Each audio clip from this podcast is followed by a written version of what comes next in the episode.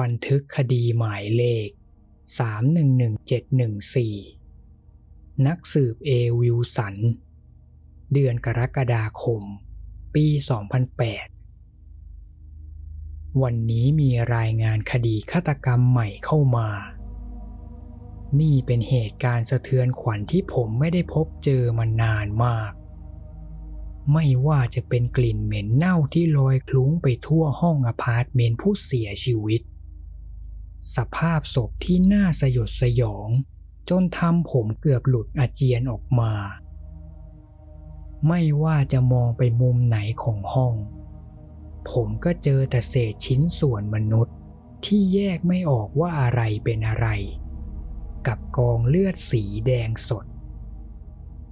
ชัดเจนมาก นี่คือคดีฆาตกรรมแน่นอน กระเป๋าสตางค์ของผู้ตาย และบัตรประชาชนที่อยู่ในห้องนอน สามารถช่วยยืนยันตัวตนของผู้ตายได้แน่ชัด ดูจากร่องรอยที่หลงเหลือ คาดว่า ผู้ตายพยายามต่อสู้ขัดขืน เราพบปืนลูกโม่ที่ตกอยู่ข้างศพ และรอยกระสุนปืนสองนัดฝังบนกำแพง แต่สิ่งที่น่าแปลกกว่านั้น เมื่อไม่กี่สัปดาห์ที่ผ่านมา ก็มีรายงานคดีฆาตกรรม คล้ายกับเคสนี้ สภาพศพที่ถูกชำแหละอย่างน่าสยดสยองไม่ต่างกัน ผู้ตายไม่ได้ทำพินัยกรรมใด ๆ ไว้ ดังนั้นสมบัติของใช้ส่วนตัวทั้งหมดที่ไม่น่าใช้เป็นหลักฐานได้ จะถูกรวบรวม และส่งคืนไปให้ครอบครัวของผู้ตาย จากการตรวจสอบที่เกิดเหตุอย่างละเอียด ไม่พบ DNA ของบุคคลอื่น นอกจากผู้ตายเพียงคนเดียว แต่ถือว่าโชคดี ที่เราพบเบาะแสที่น่าจะเป็นกุญแจสำคัญ บนพื้นที่เต็มไปด้วยเลือด เราได้พบสมุดบันทึกของผู้ตาย ถึงแม้ว่าหลายๆ หน้าสมุดจะเปียกคราบเลือดจนแทบอ่านไม่ได้ แต่ในบันทึกช่วงหน้าสุดท้าย ยังคงอยู่ในสภาพอ่านได้ ผมจะทำการบันทึกข้อความเหล่านี้ ลงในรายงานคดี บันทึกวันที่ 28 พฤษภาคม ปี 2008 ถึงช่วงปิดเทอมซัมเมอร์สักที ไม่มีการบ้าน หรือต้องไปเข้าเรียนวิชาไหนอีก จนกว่าจะเปิดเทอมสุดท้ายช่วงเดือนกันยายน แต่สอบปลายภาคเทอมนี้ ผมทำได้ไม่ค่อยดีเท่าไหร่เลยแฮะ แต่ยังไงก็ถือว่าผ่านไปแล้ว ถึงจะเคลียร์ได้ปัญหาหนึ่งปัญหาใหม่ก็ตามมาแทบทันที ตอนนี้เงินเก็บของผมใกล้จะหมดเต็มที และทางเดียวที่ผมจะมีชีวิตรอดในอพาร์ตเมนต์รูหนูนี้ได้ ผมต้องรีบหางานทำโดยด่วน ผมไม่เข้าใจจริงๆผมคิดว่าการที่เรามีดีกรีเป็นถึงนักศึกษามหาวิทยาลัย น่าจะช่วยให้หางานได้ง่ายขึ้น ผมหวังว่ามันจะคุ้มค่ากับเวลาที่เสียไปนะ ยิ่งเศรษฐกิจสมัยนี้ก็เป็นแบบนี้อีก ดูเหมือนยุคนี้ หลาย ๆ ที่ต้องการแค่พวกดีกรีสายวิทยาศาสตร์ วิศวะ หรือไม่ก็คณะดัง ๆ ที่คนส่วนใหญ่ให้ความสนใจ ผิดกับคณะศิลปศาสตร์ของผม แต่ถ้ามองในแง่ดี อย่างน้อยผมก็ได้ออกมาใช้ชีวิตที่ห่างไกลพ่อแม่ ถึงตอนนี้ชีวิตของผมจะเหี่ยวเฉาขนาดไหน แต่อย่างน้อยก็ดีกว่าไปนอนเน่าตายอยู่กับพวกเขา ทั้งพ่อกับแม่ พูดแต่ว่าชีวิตนี้ผมไม่สามารถเป็นอะไรได้ อนาคตของผมจะมีแต่ความล้มเหลว และผมควรล้มเลิกความฝันตัวเองสักที พวกเขาพูดกรอกหูผมด้วยประโยคเดิมๆ ให้ผมเลิกล้มความตั้งใจ แล้วกลับไปเริ่มใหม่ แต่ผมเชื่อ ผมสามารถพิสูจน์ให้พวกเขาเห็นได้ ผมเชื่อว่า ถ้าผมตั้งใจเรียนเต็มที่ และได้ปริญญาเมื่อไหร่ สักวัน ผมจะประสบความสำเร็จในชีวิตแน่นอน บันทึกวันที่ 4 มิถุนายน ปี 2008 เวลาว่างกำลังจะทำให้ผมเป็นบ้าตาย ไม่ว่าผมส่งใบสมัครไปที่ไหน ผมก็ยังไม่ได้รับการติดต่อกลับมา และความกดดันที่ใกล้จะถึงวัน deadline จ่ายค่าเช่า ก็รบกวนจิตใจของผมตลอดทั้งวัน แต่การที่ต้องใช้ชีวิตเพียงลำพังไร้เพื่อนฝูง มันยิ่งทำผมทรมานอย่างมาก จนอยากจะหนีไปไหนสักที่หนึ่ง ยังดีที่ผมมีรถกระบะคู่ใจ ผมจึงตัดสินใจขับรถออกไปข้างนอก หลังจากขับรถอย่างไร้จุดหมายนานนับชั่วโมง ผมก็พบกับบ้านหลังเล็กหลังหนึ่ง ที่กำลังเปิดท้ายขายของอยู่ที่สนามหน้าบ้าน ผมจึงจอดรถเพื่อลงไปสำรวจเหล่าของมือสอง ทั้งโคมไฟ ฟูกเตียง โต๊ะเครื่องแป้ง ของทุกอย่างยังอยู่ในสภาพดี สงสัยเจ้าของบ้าน อาจกำลังจะย้ายบ้านเร็วๆนี้ แล้วผมก็สะดุดตาเข้ากับสิ่งสิ่งหนึ่ง เปียโนสภาพดีตั้งเด่นอยู่ไม่ไกล ถึงแม้สีน้ำตาลของเปียโน จะมีรอยหลุดลอกเล็กน้อย แต่โดยรวมเปียโนยังดูแข็งแรง และมีความสวยโดดเด่น ผมทดสอบกดตัวโน้ตบางตัว ดูเหมือนเสียงของมันจะเพี้ยนไปหน่อย แล้วมันก็ทำให้ผมย้อนนึกถึงช่วงเวลาเด็ก ตอนที่ผมเรียนคลาสเปียโน แต่พอครอบครัวของผมเริ่มประสบปัญหาทางการเงิน ความฝันของผมเลยต้องจบแค่นั้น นั่นจึงทำให้ผมอยากจะซื้อเครื่องดนตรีชิ้นนี้ไปไว้ที่ห้อง เพื่ออย่างน้อย มันจะช่วยทำให้ผมเลิกคิดฝุ่งซ่าน ผมเข้าไปถามชายคนหนึ่ง ซึ่งผมคิดว่า เขาน่าจะเป็นเจ้าของสมบัติพวกนี้ เขาเป็นผู้ชายอายุประมาณ 50 ปี แต่สีหน้าของเขาทำผมรู้สึกตังหิดใจ ด้วยความที่ชีวิตของผมผ่านความเครียดมามากมาย ดังนั้นมันไม่ยากเลย ที่ผมจะมองเห็นความทุกข์ใจบนใบหน้าของเขา กับแววตาที่พยายามเก็บซ่อนเรื่องราวมากมาย พอผมถามราคาของเปียโน เขาก็เสนอขายผมในราคาเพียง 1,000 บาท ยอมรับว่าครั้งแรกที่ได้ยิน ผมตกใจมาก เพราะราคานี้ถือว่าถูกมากสำหรับเปียโน แต่ชายคนนั้นยังยืนยันจะขายให้ผมในราคานี้ ท้ายที่สุด ผมจึงตัดสินใจรับข้อเสนอ และขนย้ายเปียโนขึ้นท้ายรถกระบะ ก่อนจะนำมันไปตั้งไว้ที่ห้องนั่งเล่นของผม จากความช่วยเหลือเล็กๆ น้อยๆ ของเพื่อนข้างห้อง ผมได้ลองทดสอบเล่นไปสองสามเพลงที่ผมพอจะจำได้ แล้วผมก็รู้ตัวว่า ทักษะของผมต้องฝึกทบทวนใหม่อีกเยอะมาก เดี๋ยวผมจะลองเข้าอินเทอร์เน็ต เพื่อศึกษาหาเพลงใหม่ๆ มาเล่นดูบันทึกวันที่ 5 กรกฎาคม ปี 2008 ผมเกือบจะถอดใจแล้ว ในที่สุด วันนี้ก็มีสายโทรมาจากร้านมินิมาร์ทเพื่อนัดไปสัมภาษณ์งาน ถึงมันจะไม่ใช่งานอันดับหนึ่งที่ผมหวังไว้ แต่ในช่วงการเงินวิกฤตแบบนี้ ผมไม่ควรจะทำตัวเรื่องมาก ด้วยความที่ผมไม่มีชุดสูทดีๆ ใส่ ผมเลยต้องเลือกใช้ชุดที่ผมใส่ตอนไปเที่ยวกลางคืนแทน ทั้งตู้เสื้อผ้าของผม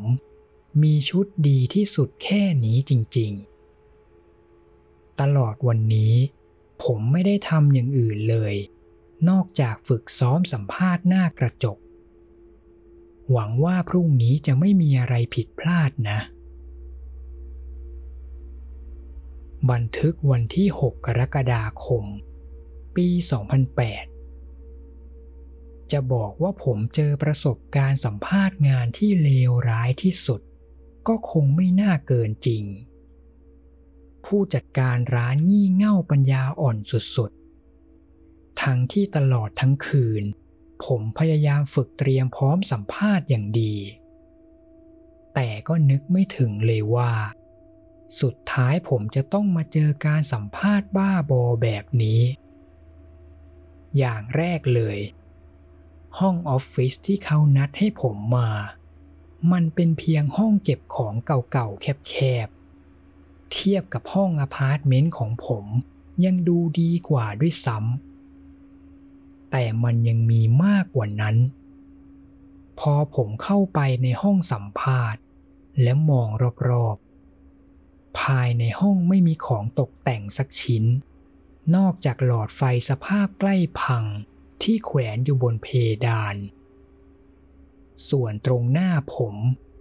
มันคือโต๊ะของผู้จัดการร้าน เขานั่งอยู่บนเก้าอี้พลาสติกตัวเล็ก ผิดกับขนาดตัวที่อ้วนท้วมของเขา เมื่อผมเดินเข้าไปหา เขาก็พูดทักทายผมพร้อมกับส่งยิ้มโชว์ฟันเหลือง และนั่นคือจังหวะที่ผมรู้แล้วว่า ผมพลาดมากๆ เขาพูดกับผมด้วยเสียงที่แหบแห้ง เอา้า นั่งก่อนเซสิ่งที่เขาพูดออกมา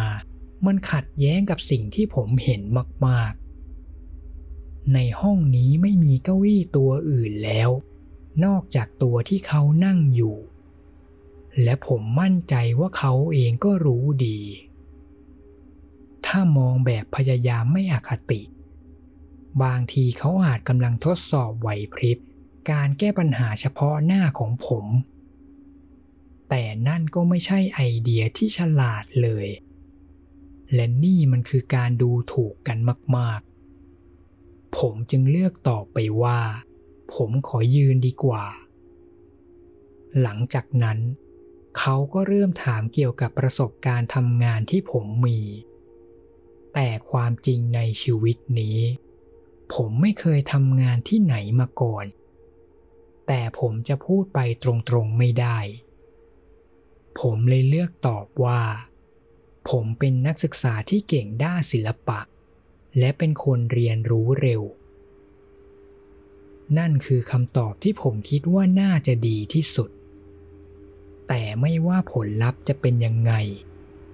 ผมไม่มีวันจะกลับไปที่นั่นอีกเป็นครั้งที่สองแน่ ๆ ยอมรับว่าวันนี้ผมหงุดหงิดมาก ได้เวลาหาแอลกอฮอล์ดื่มย้อมใจก่อนนอนสักหน่อยแล้ว บันทึกวันที่ 7 กรกฎาคม ปี 2008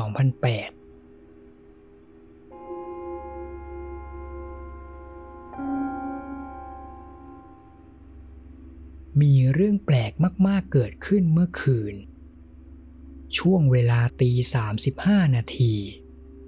ผมสาบานได้เลย ผมได้ยินเสียงเพลงดังมาจากเปียโนที่ห้องนั่งเล่น ถึงเสียงจะเบามาก แต่ผมมั่นใจ มันเป็นเสียงเปียโนแน่ๆ แต่พอผมเดินไปสำรวจที่ห้องนั่งเล่น ปรากฏว่าเพลงเงียบหายไปแล้ว เหตุการณ์นี้ทำผมขนลุกพอสมควรเลย บันทึกวันที่ 8 กรกฎาคม ปี 2008 ระหว่างที่ผมกำลังฝึกซ้อมเล่นเปียโนช่วงบ่าย ผมก็เพิ่งสังเกตว่า โน้ตบางตัวไม่มีเสียงดังออกมา ผมลองกดเช็คโน้ตตัวเดิมซ้ำๆ และรู้สึกว่า ตัวโน้ตมันแข็งๆ เหมือนมีอะไรบางอย่างติดอยู่ข้างใน ผมเลยเปิดตัวเปียโน เพื่อเช็คว่ามีจุดไหนเสียหาย และเมื่อสายตาผมมองสำรวจสักพัก ผมก็ถึงกับสะดุ้งตกใจจนต้องถอยหนีออกมา บนสายสลิงตัวโน้ต มีซากหนูตายขนาดใหญ่ตัวหนึ่งนอนขวางอยู่ ยอมรับอย่างไม่อายเลย ผมช็อกจนเสียขวัญกับสิ่งที่เห็นอย่างมาก ไม่ใช่ว่าผมไม่เคยเห็นหนูมาก่อน แต่ผมไม่เคยเจอหนูตัวใหญ่ขนาดนี้ ขนาดตัวของมันน่าจะเกือบเท่าไม้บรรทัด ทั้งฟันและเล็บของมันเรียวยาว ราวกับปลายมีดแหลม ผมเดาว่าถ้ามีหนูขนาดนี้สักสองสามตัว คงน่าจะสู้กับหมาได้เลย ผมใช้ไม้หนีบในครัว คีบซากของมันออกจากเปียโน ก่อนจะโยนทั้งหนูและไม้หนีบทิ้งลงถังขยะ หลังจากนั้น ผมก็กลับไปเช็ดคราบเลือดหนูออกจากเปียโน และฉีดยาฆ่าเชื้อ สงสัยเสียงที่ผมได้ยินเมื่อคืน คงน่าจะเป็นฝีมือหนูตัวนี้ บันทึกวันที่ 10 กรกฎาคม ปี 2008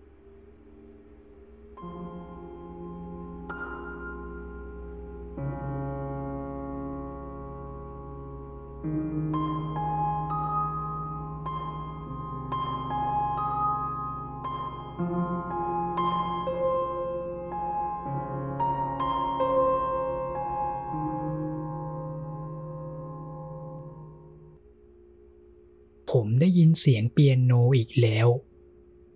แต่ครั้งนี้ ผมจะไม่มีวันลืม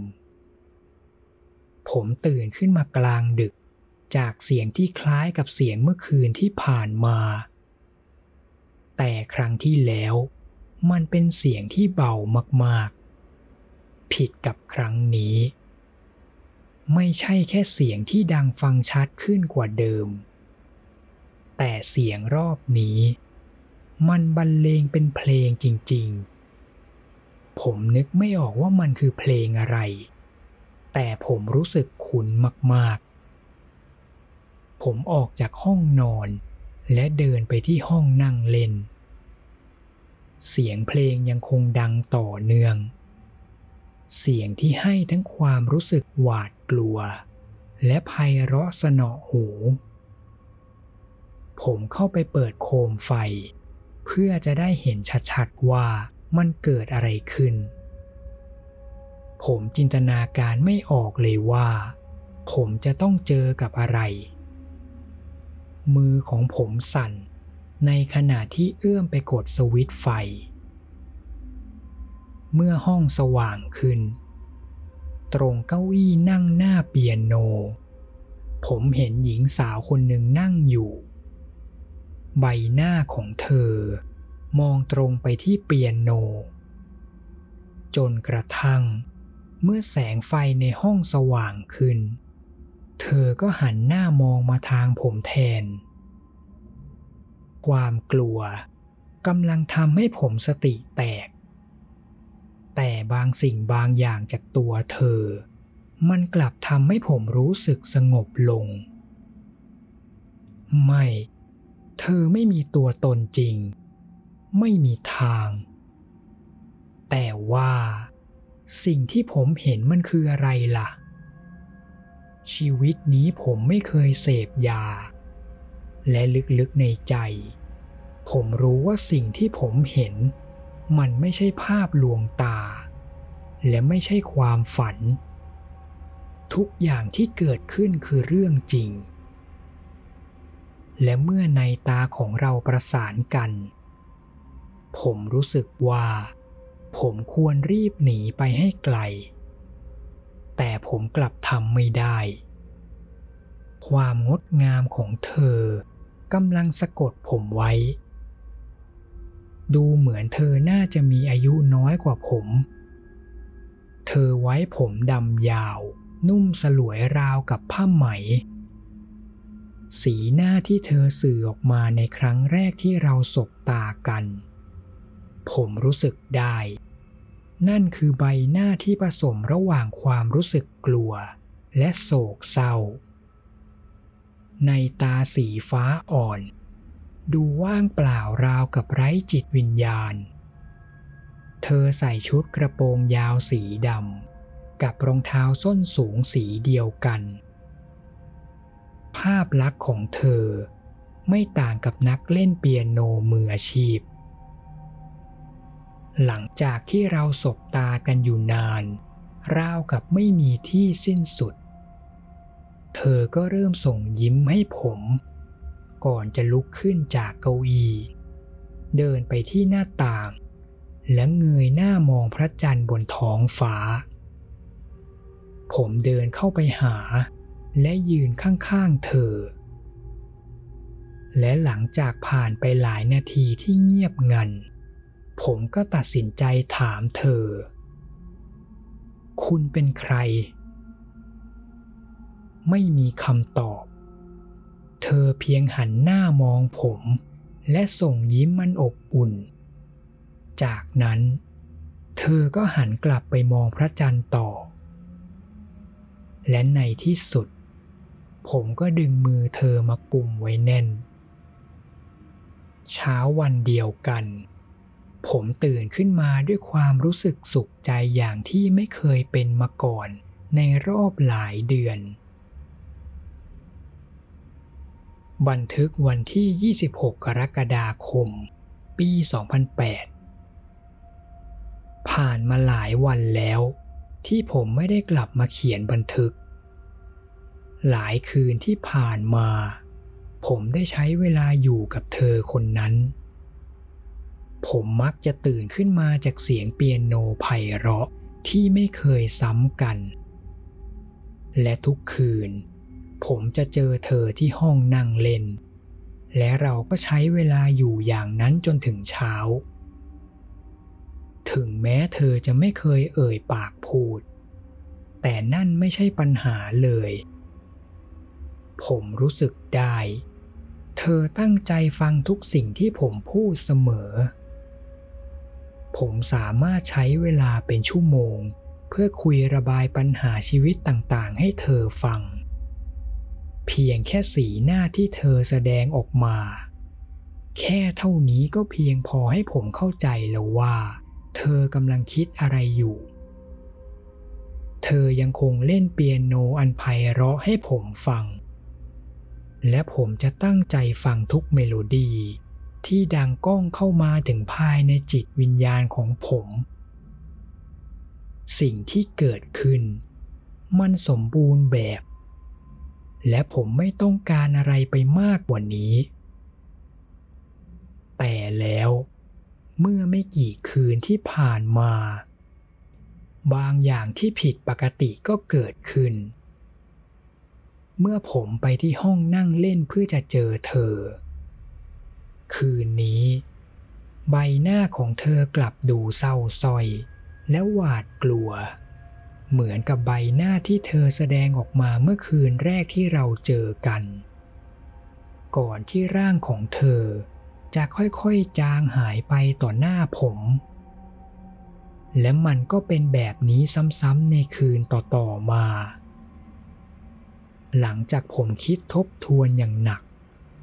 ผมก็ได้ข้อสรุป วิญญาณของเธอ น่าจะมีส่วนเกี่ยวข้องกับเปียโนตัวนี้ ไม่ทางใดก็ทางหนึ่ง พรุ่งนี้ ผมจะกลับไปบ้านที่ขายเปียโนให้ผมอีกครั้ง และผมจะไปถามเรื่องราวจากชายแปลกหน้าคนนั้น บันทึกวันที่ 27 กรกฎาคม ปี 2008 การพูดคุยในวันนี้ เหนือความคาดหมายของผมอย่างมาก ผมได้รู้ข้อมูลเพิ่มเติมหลายอย่าง จนผมต้องรีบเขียนบันทึกในระหว่างที่ผมนั่งอยู่ในรถของผม เพื่อให้มั่นใจว่า ผมจะไม่ลืมข้อมูลสำคัญ วันนี้ผมขับรถมาที่บ้านหลังเดิม ซึ่งเคยเปิดท้ายขายของมือสอง แต่ครั้งนี้บรรยากาศรอบๆกลับเงียบวังเวง ผมเคาะประตูบ้าน โดยที่ในใจคิดเผื่อแล้วว่า อาจจะไม่มีใครอยู่ เพราะหน้าบ้านไม่มีของวางขายแล้ว แต่โชคดีมาก ชายเจ้าของบ้านเปิดประตูออกมาต้อนรับ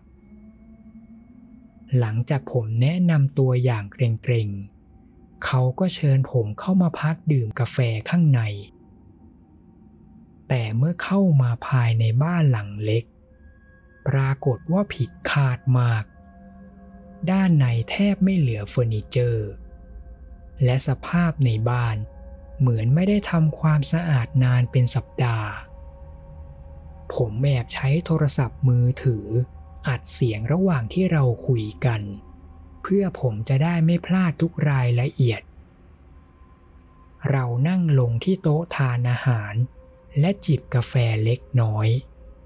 ก่อนจะพูดเรื่องเปียโนที่ผมซื้อ ผมจะเล่าตามสิ่งที่ผมอัดไว้ในมือถือนะครับ ลูกสาวของผมไม่ค่อยมีเพื่อนเยอะ หลายๆคนก็ชอบเรียกเธอว่าคนบ้า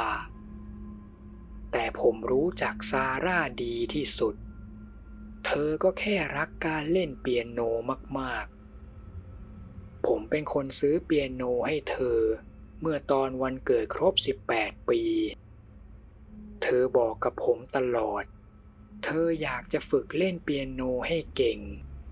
ผมเลยอยากจะสารฝันให้ลูกสาวของผม แต่วันหนึ่ง ทุกอย่างก็เปลี่ยนไป มีตำรวจสองนายมาหาผมที่บ้าน พวกเขาบอกว่า ลูกสาวของผมเป็นผู้ต้องหาคดีฆาตกรรม ลูกสาวสุดที่รักของผม กลายเป็นฆาตกรฆ่าคนบริสุทธิ์ ช่วงนั้นเธอไม่ได้อยู่บ้าน แต่ตำรวจมีหมายค้น และที่ห้องนอนของเธอ พวกเขาเจอรูปภาพของเหยื่อที่ลูกสาวผมถ่ายไว้ หลังจากนั้นไม่กี่ชั่วโมงต่อมา ผมก็ได้รับสายโทรศัพท์จากกรมตำรวจ พวกเขาแจ้งว่า ลูกสาวของผมเสียชีวิตแล้ว ในขณะที่เธอพยายามหนีการจับกุมของตำรวจ เธอวิ่งหนีไปทางถนนใหญ่ และถูกรถกระบะชน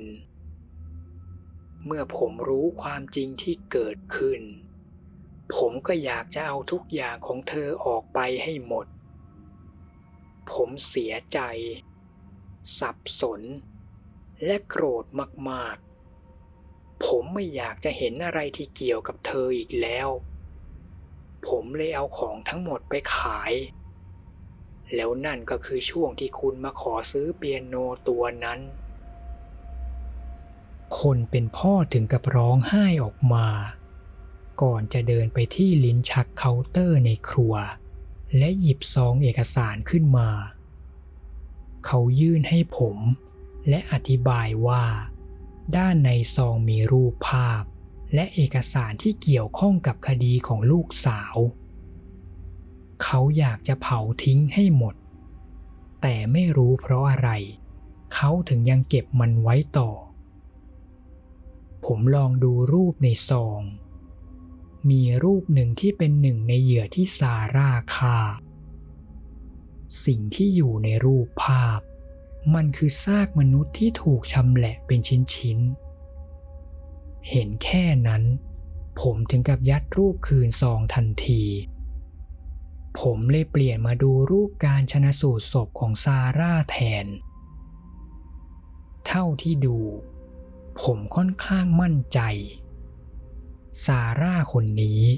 ต้องเป็นผู้หญิงคนเดียวกับที่ผมเห็นทุกคืนแน่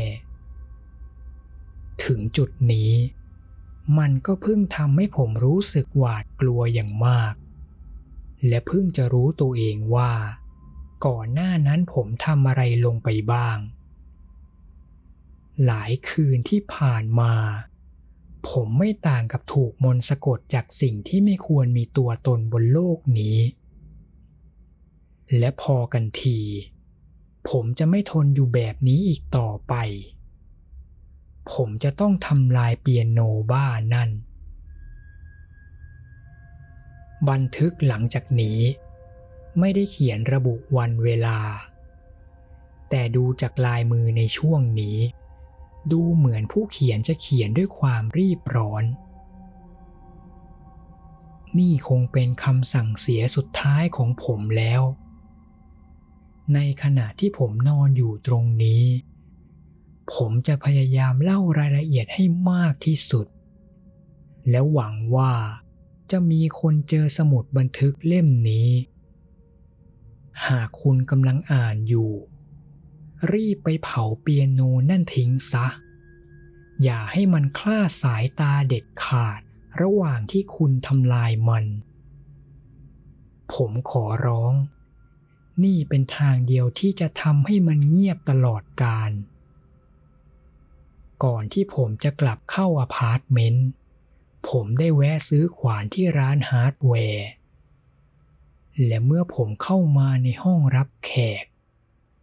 ผมก็ได้ยินเสียงฮัมดังมาจากเปียโน แต่มันไม่ใช่เสียงที่เกิดจากเปียโน เพราะเสียงมันคล้ายกับเสียงไมโครโฟนหอน และผมก็เห็นเธอคนนั้น เธอนั่งอยู่บนเก้าอี้หน้าเปียโน หัวของเธอก้มต่ำในลักษณะผิดธรรมชาติ ในขณะที่ผมเดินเข้าไปใกล้เธอ เสียงฮัมก็ยิ่งดังแสบแก้วหูมากขึ้น จนผมต้องทิ้งขวานลงพื้น และยกมือทั้งสองข้างปิดหู แต่มันไม่ได้ช่วยอะไรให้ดีขึ้น ผมยังคงเดินเข้าไปหาเธอจากข้างหลัง ก่อนจะละมือขวาออกจากหูตัวเอง และวางลงบนไหล่ของเธอ พร้อมกับตะโกนสั่งให้เธอหยุด และทันใดนั้น เสียงหำเงียบหายไป แล้วเธอก็หมุนหัวมาทางผม สิ่งที่ผมเห็น จะติดตาผมไปจนวินาทีสุดท้ายของชีวิต ผมกลัวจนแทบไม่กล้าจะเขียนต่อด้วยซ้ำผมเสียหลักล้มลง ทันทีที่เธอหันหน้ามา ใบหน้าของเธอไม่เหมือนเดิมอีกต่อไป ผิวหนังเน่าเฟะ แล้วผิวบางส่วนหลุดลอก จนมองเห็นกระดูกข้างใน จากในตาสีฟ้าสวยงามของเธอ ถูกแทนที่ด้วยรูกลวงโบทั้งสองข้าง กรามของเธออ้ากว้างผิดธรรมชาติ เผยให้เห็นช่องปากที่เน่าเฟะ แต่นั่นยังไม่ใช่สิ่งที่ทำให้ผมกลัวที่สุด สิ่งที่ผมกลัวที่สุด มัน มันพูดกับผมเป็นครั้งแรก เสียงของมันทั้งเล็กแหลม และทุ้มต่ำในเวลาเดียวกัน เหมือนกับเสียงที่ดัดแปลงมาจากโปรแกรมคอมพิวเตอร์ มันพูดกับผมเพียงสี่คำ แต่คำเหล่านั้น มันทำลายจิตใจของผมไม่เป็นชิ้นดี คุณรักฉันไหม เสียงแสบแก้วหูดังขึ้นอีกครั้ง และมันดังกว่าเดิมมาก ผมรีบลุกขึ้น แล้ววิ่งหนีสุดชีวิตไปที่ห้องนอน และล็อกประตู หลังจากตั้งสติรวบรวมความกล้าที่ยังมีอยู่ ผมดึงกล่องเก็บของใต้เตียงออกมา ซึ่งมีปืนของพ่อผมอยู่ข้างใน ปืนยังมีกระสุนครบ ผมรู้ดี อาวุธแค่นี้คงไม่มีประโยชน์ในการสู้กับวิญญาณ แต่ผมก็แค่อยากมีอะไรป้องกันตัว ผมไม่ไหวแล้ว มือของผมสั่น ขาของผมไม่เหลือความรู้สึก ผมกำลังจะหมดสติ บ้าจริง เสียงฮัมนั่นอีกแล้ว มันกำลังใกล้เข้ามา ตอนนี้ ปืนเหลือกระสุนนัดสุดท้าย ผมไปต่อไม่ไหวแล้วจริง ๆ นี่คือแรงเฮือกสุดท้ายในการเขียนของผม ลาก่อน